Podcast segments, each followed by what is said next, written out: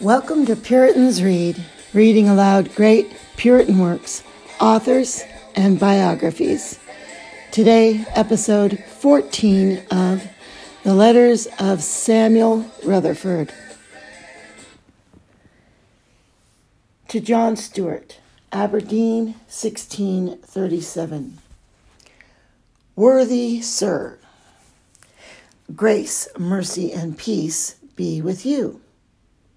I long for the time when I shall see the beauty of the Lord in his house, and would be as glad of it as of any sight on earth, to see the halt, the blind, and the lame come back to Zion with supplications.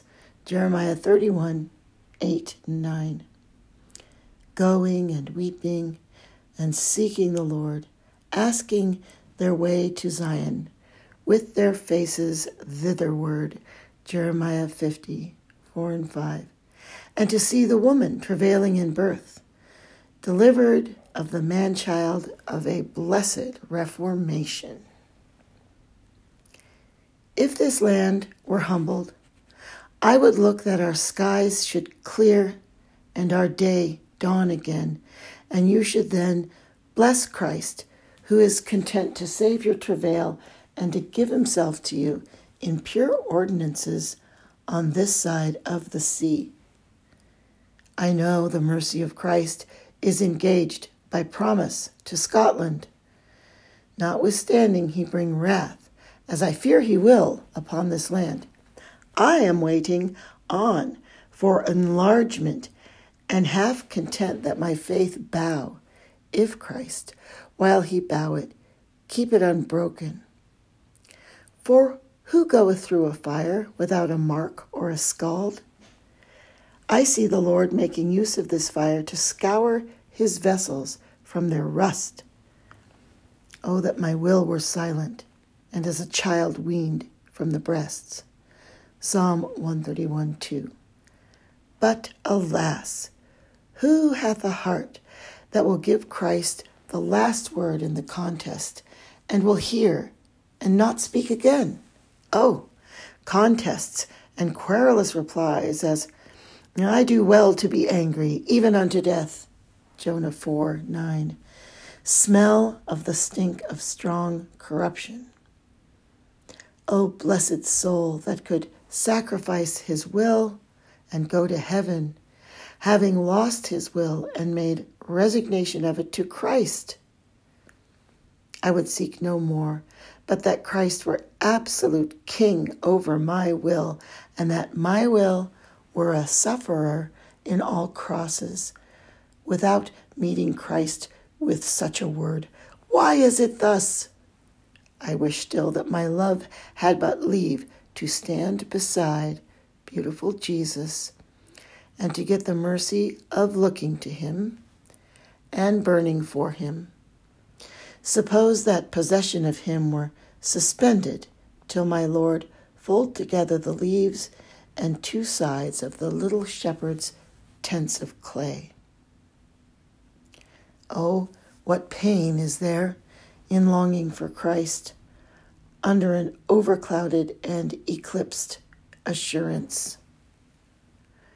What is harder than to burn, pine, with longing and deaths of love, and then to have blanks and uninked paper for assurance of Christ in real fruition or possession.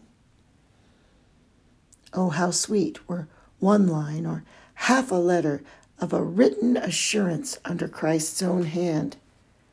But this is our exercise daily, that guilt should overmist and darken assurance.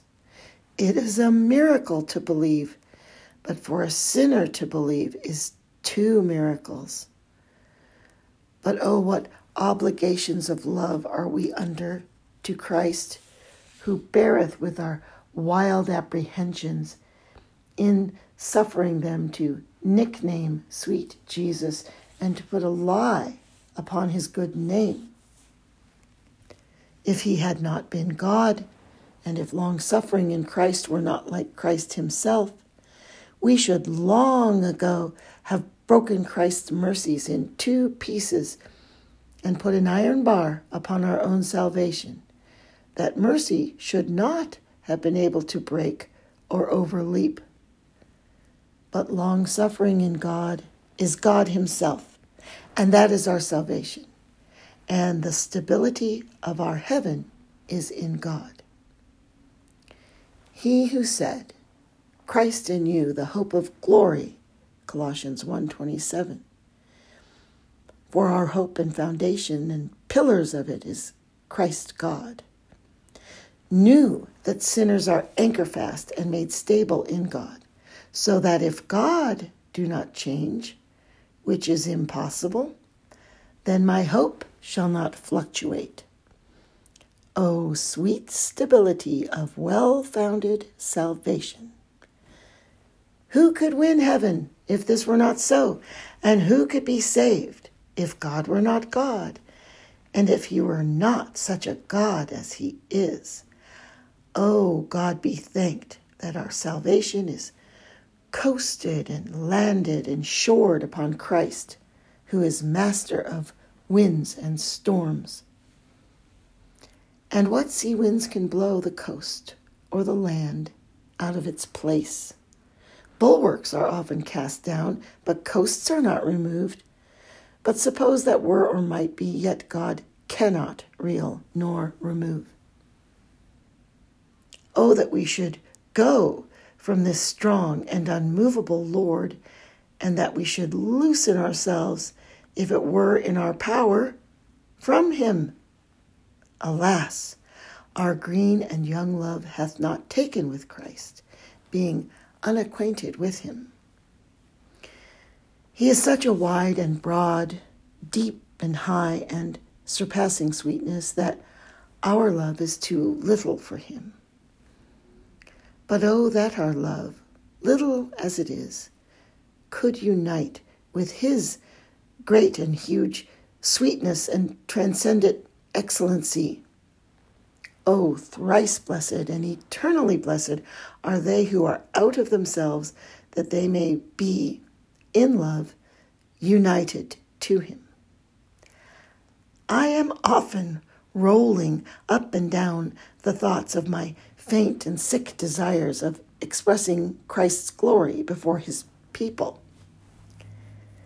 But I see not through the throng of impediments and cannot find eyes to look higher, and so I put many things in Christ's way to hinder him, that I know he would but laugh at, and with one stride set his foot over them all. I know not if my Lord will bring me to his sanctuary or not. But I know he hath the placing of me either within or without the house, and that nothing will be done without him.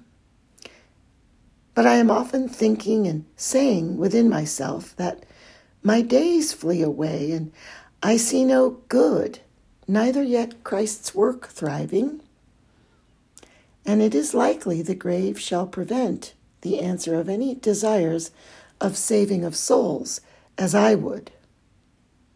But alas, I cannot make right work of his ways. I neither spell nor read my Lord's providence aright. My thoughts go away, so that I fear they meet not God. For it is likely God will not come the way of my thoughts. And I cannot be taught to crucify to him my wisdom and desires, and to make him king over my thoughts. For I would have a princedom over my thoughts, and would boldly and blindly prescribe to God and guide myself in a way of my own making. But I hold my peace here. Let him do his will. Grace, grace be with you. To Earlston Younger, Aberdeen, 1637. Worthy and dearly beloved in the Lord, Grace, mercy, and peace be to you. I long to hear from you. I remain still a prisoner of hope and do think it service to the Lord to wait on still with submission till the Lord's morning sky break and his summer day dawn. For I am persuaded it is a piece of the chief errand of our life that God sent us for some years down to this earth among devils and men, the firebrands of the devil and temptations, that we might suffer for a time here amongst our enemies. Otherwise, he might have made heaven to wait on us at our coming out of the womb and have carried us home to our country without letting us set down our feet in this knotty and thorny life. But seeing a piece of suffering is carved to every one of us, less or more, as infinite wisdom hath thought good. Our part is to harden and habituate our soft and thin skinned nature to endure fire and water, devils, lions, men, losses, woe hearts as those that are looked upon by God, angels, men, and devils. Oh, what folly is it to sit down and weep upon a decree of God that is both dumb and deaf at our tears and must stand still as unmovable as God who made it. For who can come behind our Lord to alter or improve what he hath decreed and done? It is better to make windows in our prison and to look out to God in our country, heaven, and to cry like fettered men who long for the King's free air. Lord, let thy kingdom come. Oh, let the bridegroom come. And O oh day, O oh fair day, O oh everlasting summer day, dawn and shine out, break out from under the black sky and shine.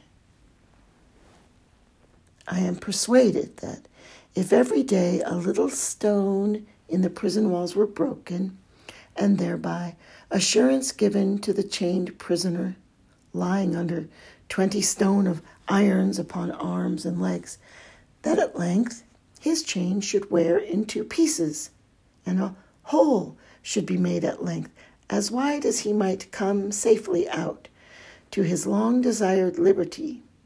He would in patience wait on till Time should hole the prison wall and break his chains. The Lord's hopeful prisoners, under their trials, are in that case.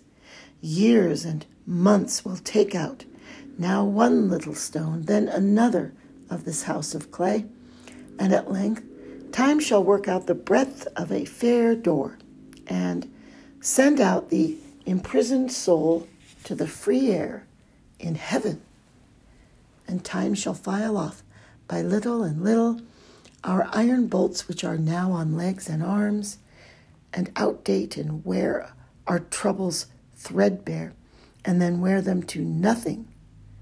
For what I suffered yesterday, I know, shall never come again to trouble me.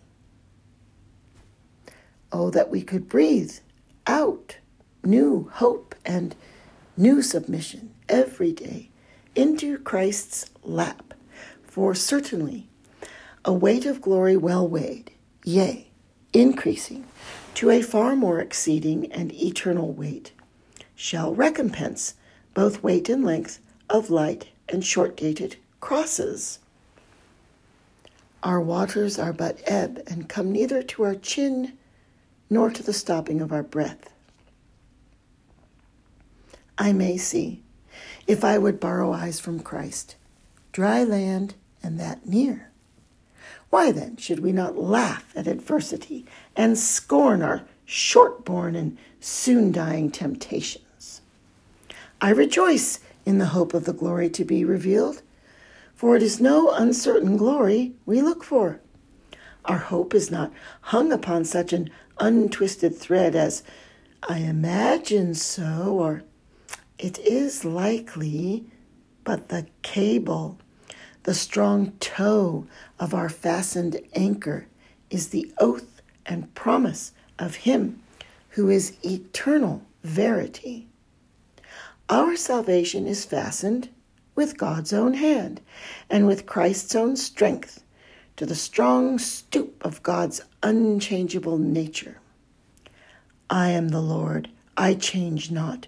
Therefore, ye sons of Jacob are not consumed. Malachi 3 6. We may play and dance and leap upon our worthy and immovable rock. The ground is sure and good and will abide the assaults of hell and the world. Oh, if our faith could ride it out against the high and proud winds and waves when our sea seemeth all to be on fire. Oh, how oft do I let my grips go! I am put to swimming and half sinking. I find that the devil hath the advantage of the ground in this battle, for he fighteth on known ground in our corrupt nature. Alas, that is a friend near of kin and blood to himself, and will not fail to fall foul upon us. And hence it is that he, who saveth to the uttermost, and leadeth many sons to glory, is still righting my salvation.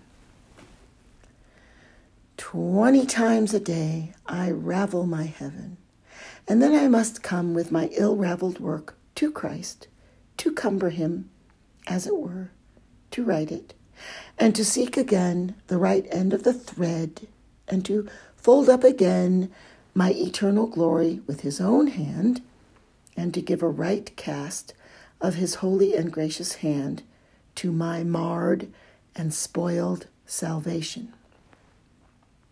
Certainly it is a cumbersome thing to keep a foolish child from falls and broken brows and weeping for this and that toy, and rash running and sickness and bairns' diseases.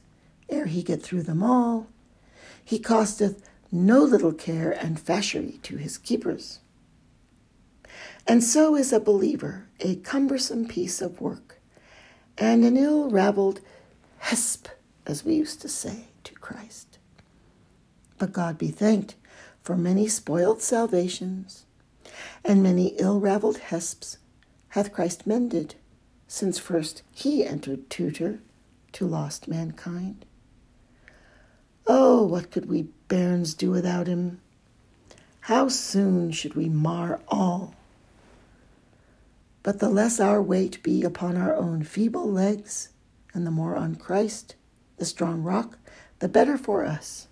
It is good for us that ever Christ took the cumber of us. It is our heaven to lay many weights and burdens upon Christ and to make him all we have, root and top, beginning and ending of our salvation. Lord, hold us here. Now, to this tutor and rich Lord, I recommend you. Hold fast till he come, and remember his prisoner. Grace, grace be with you. That was episode 14 of The Letters of Samuel Rutherford.